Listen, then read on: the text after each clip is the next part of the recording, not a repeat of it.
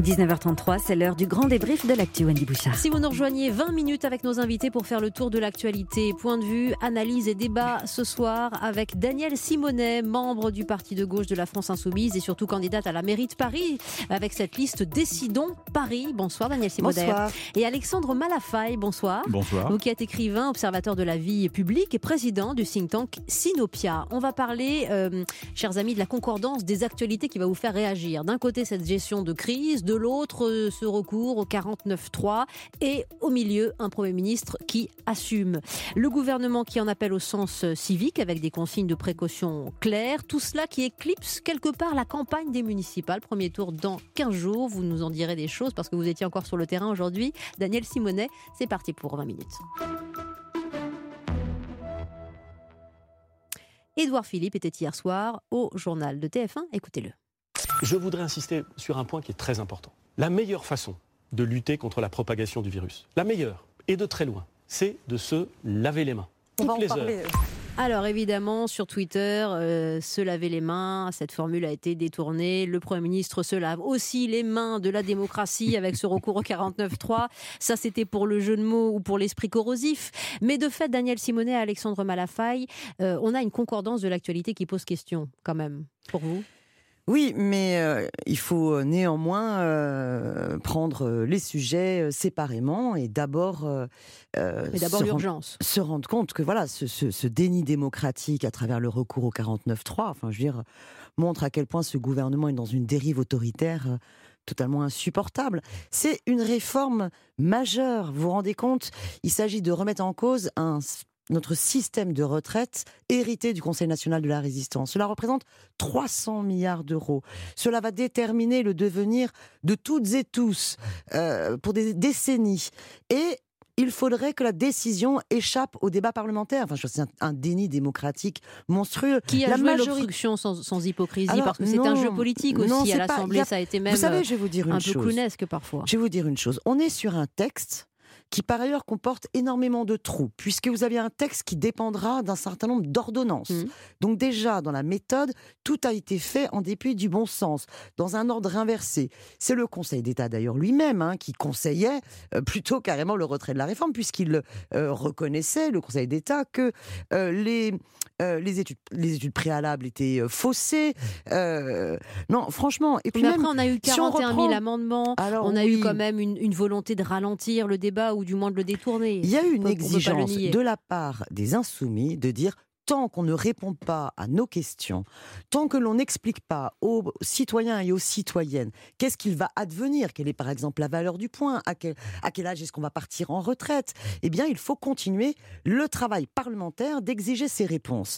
Et il faut savoir que, euh, d'ailleurs, le, le- le- pour répondre aux bobards euh, de la majorité de la République en marche, Mm. qui veulent faire croire leur petite musique, hein, c'est de dire mais c'est à cause euh, des députés insoumis qu'on est obligé d'avoir recours au 49-3. On a eu 150 heures euh, de euh, débat sur la réforme des retraites. Or, euh, 117 heures. Or, en 2003, euh, le débat sur la réforme des retraites, c'était 157 heures. hein. Et sur euh, tout le volume horaire, eh bien, il faut savoir que les insoumis n'ont euh, parlé que 13% de ce temps-là. Donc, il faut arrêter de mentir. hein. Si Oui, on veut et, regarder, euh, bah, la réalité, elle est là. Oui. Euh, Alexandre Malafaille, sur, sur la, la posture, parce que le déni de démocratie peut se, se lire dans les deux sens, hein, euh, si l'on soutient aujourd'hui la, la- la posture précisément de la majorité. Non, mais c'est pas un déni de démocratie, c'est l'application des règles qui sont prévues par la Constitution. Après, il y a effectivement des constats à faire. Le premier, c'est dire on, on nous annonce qu'effectivement, c'est 117 heures de débat. euh, bon, mais on a quand même fait. Revenons quelques mois en arrière, 94 heures de débat télévisé avec Emmanuel Macron quand on a fait le grand débat.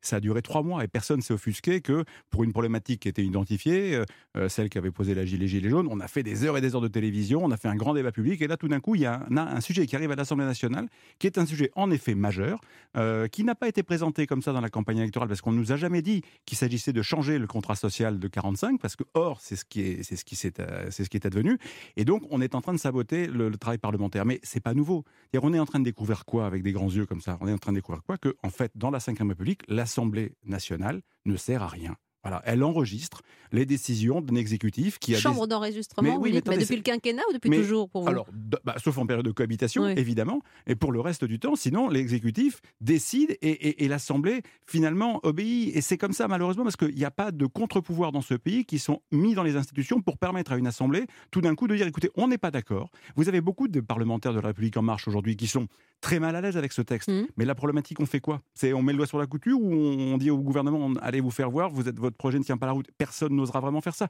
Vous avez ça ou là des gens qui s'en vont, mais ça suffira pas. Mais c'est vrai que si les parlementaires de la République en marche aujourd'hui étaient cohérents, ils imposeraient au gouvernement un calendrier, un rythme. Alors oui, il y a un peu d'obstruction, mais chacun dans son rôle. Et la France insoumise rejette le, rejette le texte dans son ensemble. Qu'est-ce que vous voulez qu'elle fasse à part euh, essayer de, faire en sorte que le texte ne passe pas? Moi, je voudrais qu'on revienne sur la dérive autoritaire que vous le soulignez à, l'instant, Daniel Simonet, en, écoutant aussi euh, le chef de file des Insoumis, Jean-Luc Mélenchon, hier soir. Où est la démocratie parlementaire là-dedans? Où il y a un autre parlement dans le monde où une chose pareille est possible Où hein Même en Chine, ils font pas ça.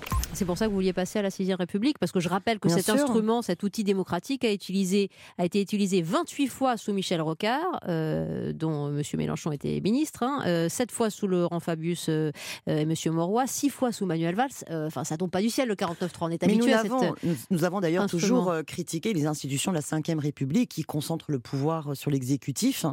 Et nous avons toujours défendu le fait qu'on puisse passer enfin à une 6 République par une assemblée constituante, hein, mmh. c'est-à-dire que ce soit les citoyens qui puissent redéfinir les règles du jeu, et notamment, pas uniquement, mais notamment que le rôle euh, du Parlement euh, puisse être euh, réel.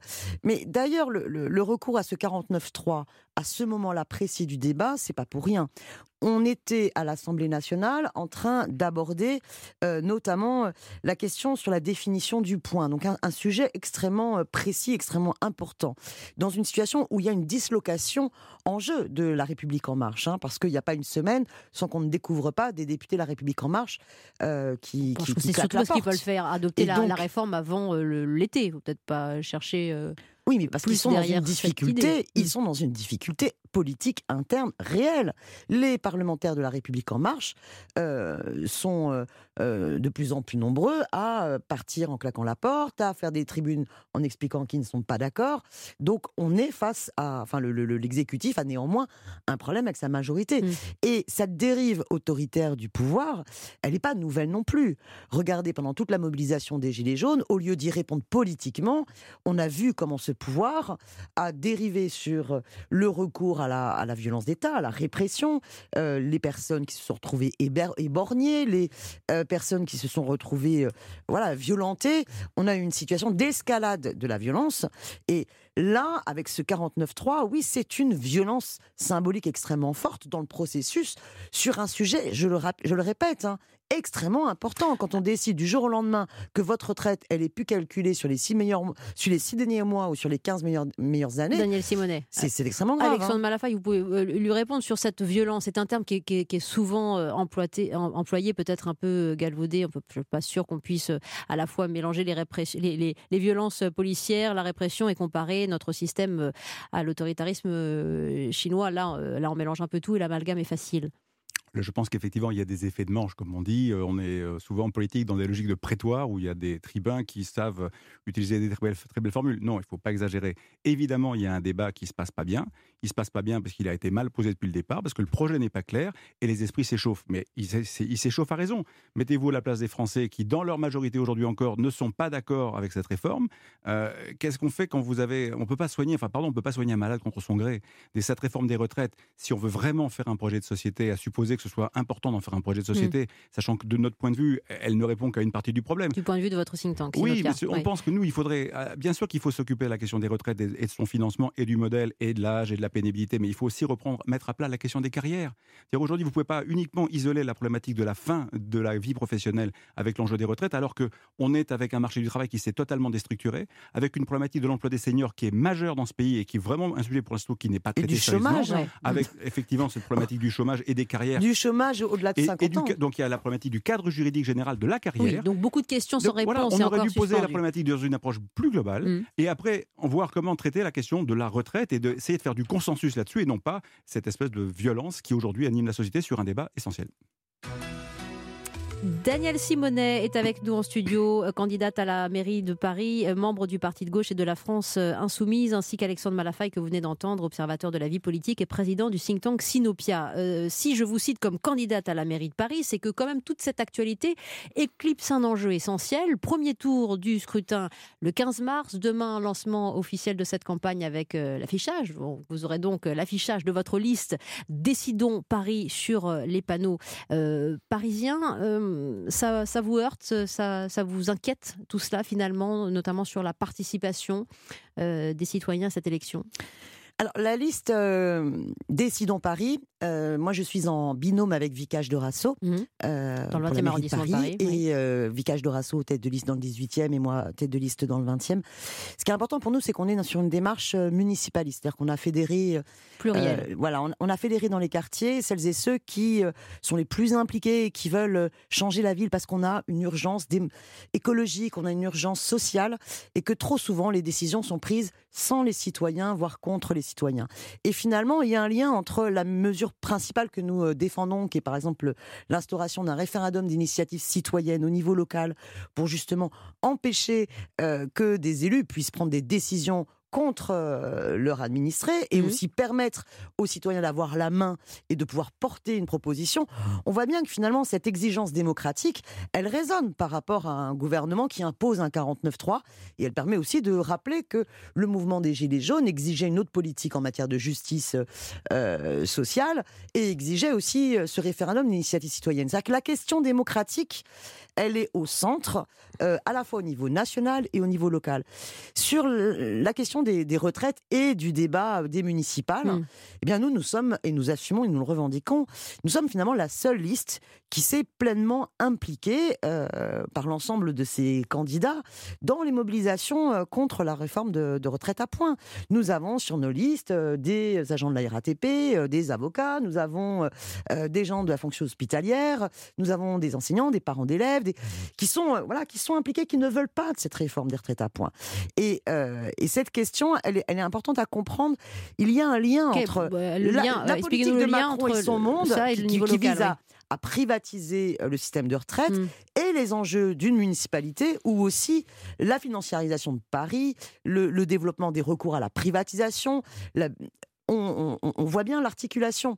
Donc l'enjeu, c'est comment les citoyens reprennent le contrôle de leur ville face aux intérêts privés qui grignotent euh, sans cesse euh, les politiques locales aussi. Vous êtes crédité aujourd'hui de 5% selon le dernier sondage IFOP aujourd'hui, votre liste Décidons demain, avec d'autres femmes qui tiennent la corde. C'était une campagne décidément très féminine, euh, alors pas au niveau national, mais dis-moi au niveau parisien. Rachida Dati qui fait la course en tête devant Anne Hidalgo et Agnès Buzyn. Euh, Alexandre euh, Malafaille, on ne circonscrit pas évidemment ces municipales. On était à Florence tout à l'heure à, Paris. Mais que vous inspire cette euh, bataille parisienne notamment, avec vraiment alors une pléthore de listes et la campagne de Daniel Simonet en particulier Alors, elle est intéressante, mais c'est vrai qu'on polarise beaucoup sur Paris et mm. on oublie souvent le reste de la France et, toutes les problématiques des, communes et des territoires. Ça, c'est un vrai sujet. C'est très, mais là encore, c'est très, très, très classique dans le fonctionnement. Il y a, pas mal d'enjeux parisiens. Oui, oui, mais il y a pas mal d'enjeux, c'est vrai, mais il y a beaucoup d'enjeux aussi sur, sur la France des territoires qui est quand même euh, un peu oublié malheureusement sur les problématiques d'enjeux nationaux. Après, moi, je déplore toujours dans une approche électorale comme celle-là, comme dans le cas d'une ville mm. aussi importante que Paris, mais même sur une petite ville, c'est qu'on n'est pas un bilan, on n'est pas un système à un moment mm. donné d'évaluation de, la politique qui a été menée pendant cinq ans et, un état clair des comptes. Vous savez, dans une entreprise, on ne va pas comparer une entreprise et, une ville, mais quand même, à un moment donné, il y a des réalités économiques, il y a des chiffres. Voilà, dans une entreprise, tous les ans, vous avez un expert comptable. Sur la sécurité. il faut des chiffres. À un moment donné, il faut que les gens puissent se prononcer parce qu'on est souvent affaire à des gens qui sont des très bons tribuns, très, des, très, bons, très bons à l'oral, mais mmh. pas très bons à l'écrit. Et donc, moi, je pense que les Français ou les Parisiens devraient pouvoir se prononcer sur des projets, bien sûr, mais en regardant un peu si les gens qui sont aux affaires ont bien fait le job. C'est vrai pour un gouvernement, c'est la même chose.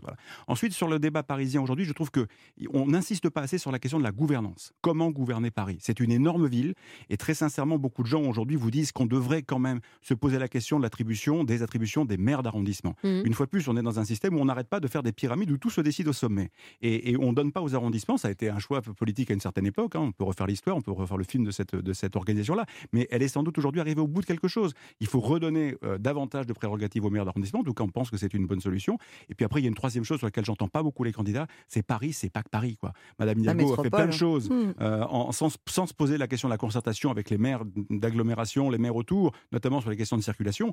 Bien sûr qu'il faut lutter contre la pollution, bien sûr qu'il faut penser la voiture autrement dans la ville, mais ça se fait pas tout seul. Et là, je pense que c'est Ouais. aussi quelque chose qui est un peu absent de la feuille de route des candidats.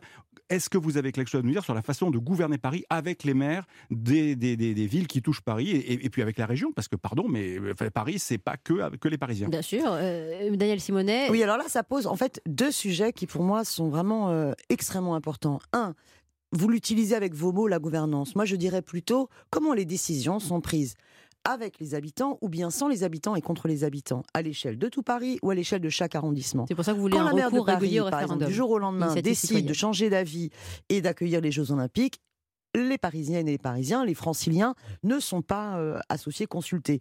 Idem quand on décide de mettre en place une tour triangle ou euh, les six tours de Birchis-Charenton, ou bien la privatisation du, du crématorium du Père-Lachaise, ou euh, 2 c'est milliards d'euros pour Suez et les unes d'incinération. Enfin, dire, Là, les citoyens ne sont pas associés. Par contre, on les, on les consulte pour le secondaire. On leur donne 5% du budget d'investissement pour qu'ils s'occupent.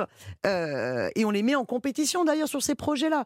Ça n'est pas sérieux. Il faut complètement repenser euh, la politique. Et nous, notre démarche, elle est justement de euh, créer les conditions pour que Paris, les décisions politiques puissent être prises avec euh, les habitants. Deuxième question, l'échelle. Euh, le rapport de Paris et de la métropole. Aujourd'hui, la logique de la métropole parisienne, on est finalement sur une logique centrifugeuse. Les moyens sont concentrés sur le centre de Paris.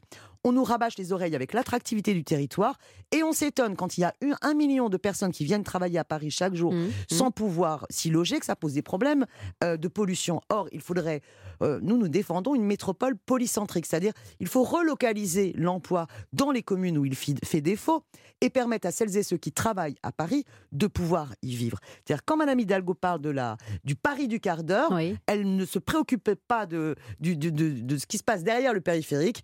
Nous, on souhaite défendre un droit métropolitain à la ville du quart d'heure. Voilà une partie du programme de Daniel Simonet pour cette liste citoyenne soutenue par la France Insoumise. Décidons Paris. Avez-vous regardé, euh, monsieur Alexandre Malafaille, madame Daniel Simonet, la cérémonie des Césars vendredi soir? Oui, oui euh, je n'étais pas devant mon poste, mais je suis avez profondément Vous euh, scandalisée et écœurée. Ah, écœuré, très bien, c'est le mot à la une.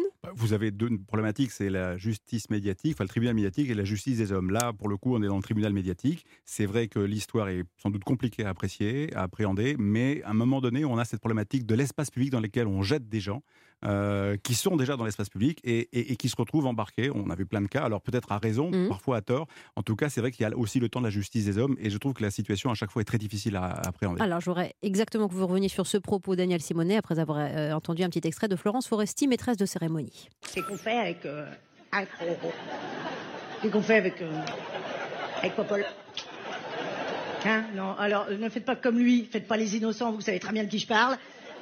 Qu'est-ce qu'on fait avec Hatchoum Non, mais je veux dire, on applaudit, on applaudit pas, faut qu'on se mette d'accord, parce que vous êtes d'accord que, enfin, je veux dire, il est hors de question que j'assume ça toute seule. Vous êtes très très sympathique, je vous aime beaucoup, mais euh, vous faire enculer, en gros.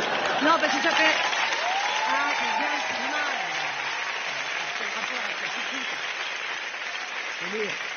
je veux dire, moi, moi, ça va, c'est 43 ans après les faits, je veux pas régler le problème comme ça. Je veux dire, moi, à l'époque, enfin, au moment des faits, j'ai 3 ans, je suis à Lyon, je suis peinard, je suis au- en plein stade anal, en train d'essayer de faire rentrer les carrés dans des ronds. voilà, lui, il est à Hollywood, euh, au même stade. Alors, une maîtresse de cérémonie qui ne reviendra pas à conclure, était-ce son rôle? Au fond, euh, on peut s'intéresser hein, euh, à la question, mais qui publiera sur Instagram le message suivant, celui que vous relayez, écœuré Daniel Simonet. Mais Alexandre Malafaille le disait, est-ce qu'il faut transformer, est-ce qu'il fallait transformer une cérémonie d'hommage au cinéma? En tribune populaire, en tribunal Mais enfin, écoutez, est-ce que l'on peut séparer euh, l'artiste de la personne Ce débat-là, je le trouve mais complètement dépassé. Ça suffit. Non, mais condenser trois heures et demie de cérémonie sur un homme, franchement, est-ce que peu trop c'était, est-ce que c'est, est-ce que c'était cet homme-là qu'il fallait, euh, euh, qu'il fallait nominer, qu'il fallait honorer? Ça suffit maintenant. C'est insupportable. Moi, je dis merci à Florence Foresti, merci à son courage, merci à son humour, d'avoir été capable avec humour de mettre, euh, de mettre ses mots. euh, et puis bravo à son courage de ne pas avoir assisté à la fin de la cérémonie.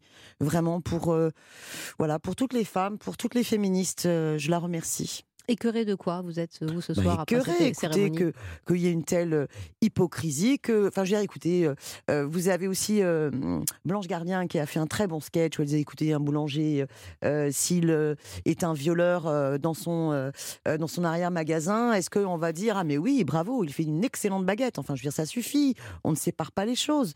Et et- et c'est- vraiment, c'est quoi la culture, c'est quoi l'art? C'est ce qui nous permet de de, de, de- de- De nous élever. de nous élever, Mhm. d'être, euh, de, de- de parler de notre propre humanité, de nos, nos, de nos droits fondamentaux.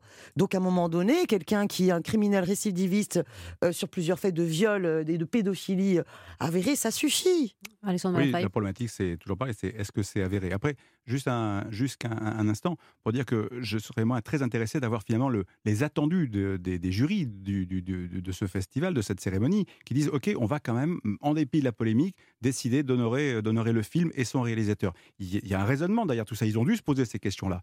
Et, et vraisemblablement, il ne faut pas perdre de vue que derrière un nom, se cache une quantité énorme de gens qui ont bossé. Et le réalisateur, le scénariste, les gens qui bossent, ils sont pas tout seuls. Voilà, donc je Ça pense fait beaucoup a... de pénalisés, beaucoup de Oui, victimes je pense qu'il y a euh, aussi cette volonté de, voilà, de Mm. dire après tout, on a un problème avec un type qui a peut-être fauté par le passé. Il y a des gens qui l'accusent, mais là encore, la justice des hommes n'est pas passée. C'est la justice, euh, voilà, de, de- de- du déclaratif, de Mais enfin, on peut l'accusation. respecter quand même la Non, parole mais de on- toutes mais ces on femmes. peut- je dis pas qu'on les respecte pas. Je dis On simplement va que. s'arrêter là, chers amis. Alors, en Allez. tout cas, j'espère qu'en tout cas, on a- sur ces questions-là, on aura un jour un débat qui permettra d'y voir plus clair sur comment faire pour traiter la problématique du tribunal médiatique. Voilà. Oui, une polé- polémique Polanski qui aura en tout cas dopé l'audience, hein, 500 000 téléspectateurs de plus que l'an passé, 2 millions de téléspectateurs pour cette cérémonie des Césars. Euh, J'étais ravie de vous accueillir euh, tous les deux. Daniel Simonet, euh, candidate à la mairie de Paris, membre du Parti de gauche et de la France Insoumise. Merci beaucoup de votre Merci. présence ce soir. Et Alexandre Malafaille, euh, président du think tank Sinopia. Merci, beaucoup. Et à tout de suite. Avec François Claus. Absolument.